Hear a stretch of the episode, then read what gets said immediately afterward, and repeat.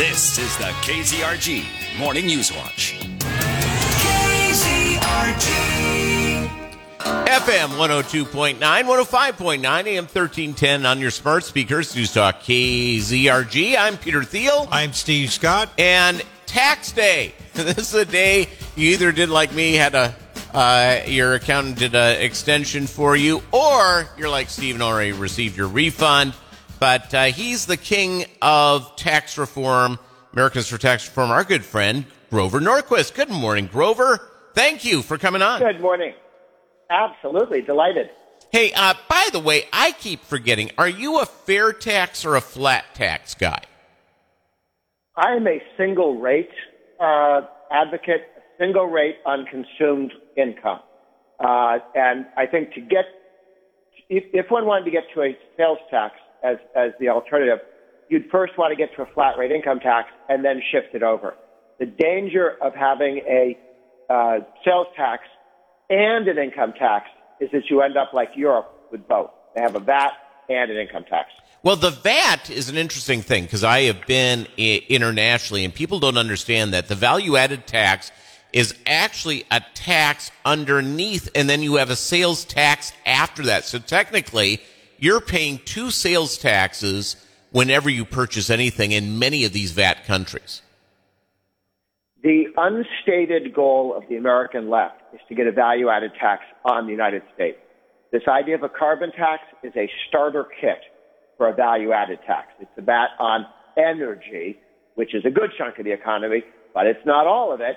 Uh, but in Europe, the difference between how big the French government is and the American government is, is the size of the VAT.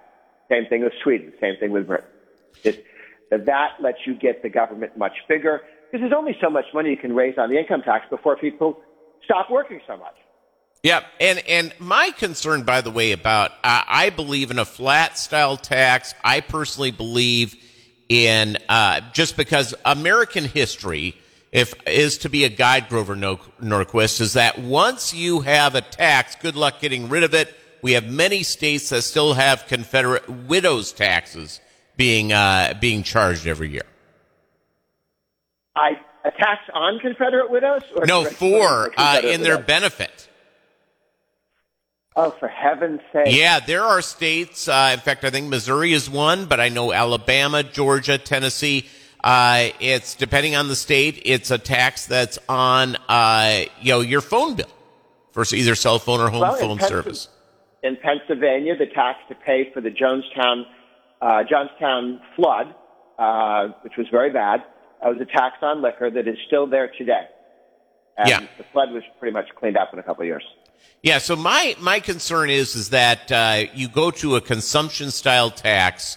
Uh, is that we have a terrible history of getting rid of old taxes, and I I do not like any idea of a national sales tax, primarily because I don't see uh, I can see Congress lying to us. Oh, we're making the shift, and they'll never shift. They'll just figure out new ways to raise taxes on us.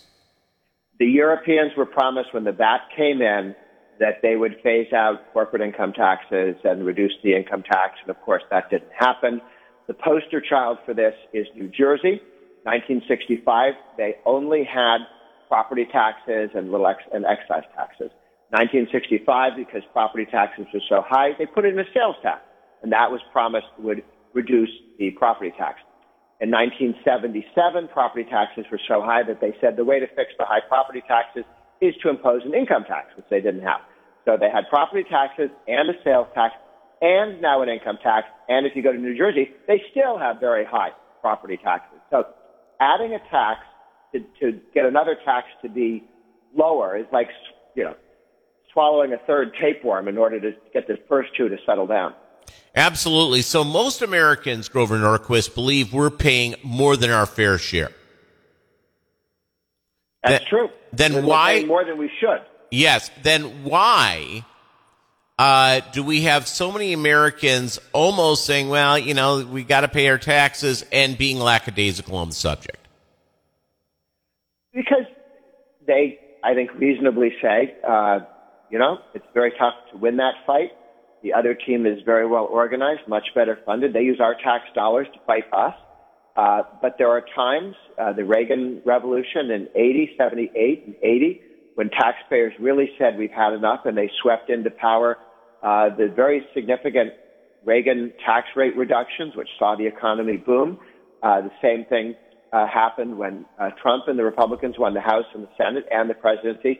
They reduced the corporate income tax, which was 35%, highest in the world, right?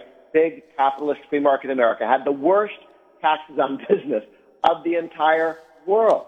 Higher than, we were at 35. China, communist China is at 25. Europe averaged 19%. Uh, we were at uh, 35. That was brought down to 21. Trump actually wanted to go to 15, but it got down to 21, which makes us competitive. We should still take it down. But Biden wants to take the corporate tax up to 28, higher than China. Biden wants taxes on American workers' businesses higher than those that hit China. And the other and thing, then, then you wonder why we can't compete better. And, and by the way, uh, and Grover, I'd like to get your thoughts on this. Is that uh, the higher taxes on income does not penalize the rich; it penalizes the folks wanting to be rich. Oh, well, absolutely. And the tax on the corporate income tax, uh, there are different studies, but the average says about 70% of the corporate income tax, and, and Biden wants a trillion dollars increase in the corporate income tax. 70% of that comes out of lower wages for workers because companies just don't have as much money and then they can't hire as many people. They can't pay them as much. 70%. So that Biden's tax increase on corporate America is a $700 billion cut in pay. You saw the reverse of that when the Republicans cut the corporate income tax. Uh, and in 2019 alone, two years into the tax cut, the average wage in America, the median, median, dead center, median wage went up 6.8%. 6.8%, $4,400. That, that's not rich people, that's, you know, that's the median. Uh, and it only goes up when everybody does better. 6.8% in one year. Why? Because we cut the corporate income tax, companies invested more, they had more money, and they had to pay people more because they had options to go other places.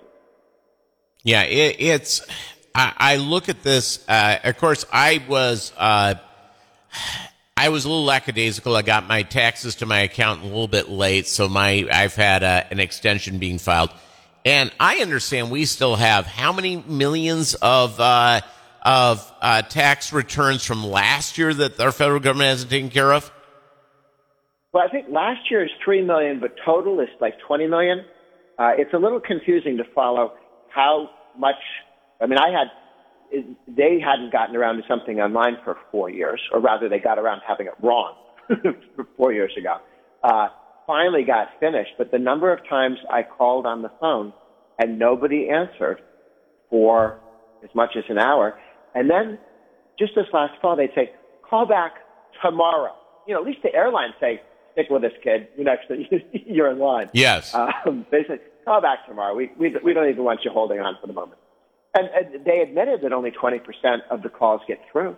They get listened to, get, get heard. Never mind what percentage solve your problem or answer your question. Hey, I've had to call the IRS before. Anybody who's done that, it's the most frustrating thing in the world, Grover Norquist. Uh, it is. And look, again, 53% of them uh, work at home. And uh, since they have contracts and civil service laws that make it almost impossible to fire uh, people. How hard do you think they're working at home with nobody there watching them? And then the other half work sometimes at home, okay? And what the head of the IRS wouldn't tell you, is that 90% or is it 50%? He wouldn't say. Um, so it's, there's, there's no, go walk through the IRS building. How many people are there? Why are we paying for that office space?